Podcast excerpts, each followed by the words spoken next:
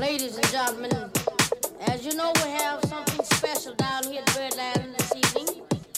A recording for Blue Note Records.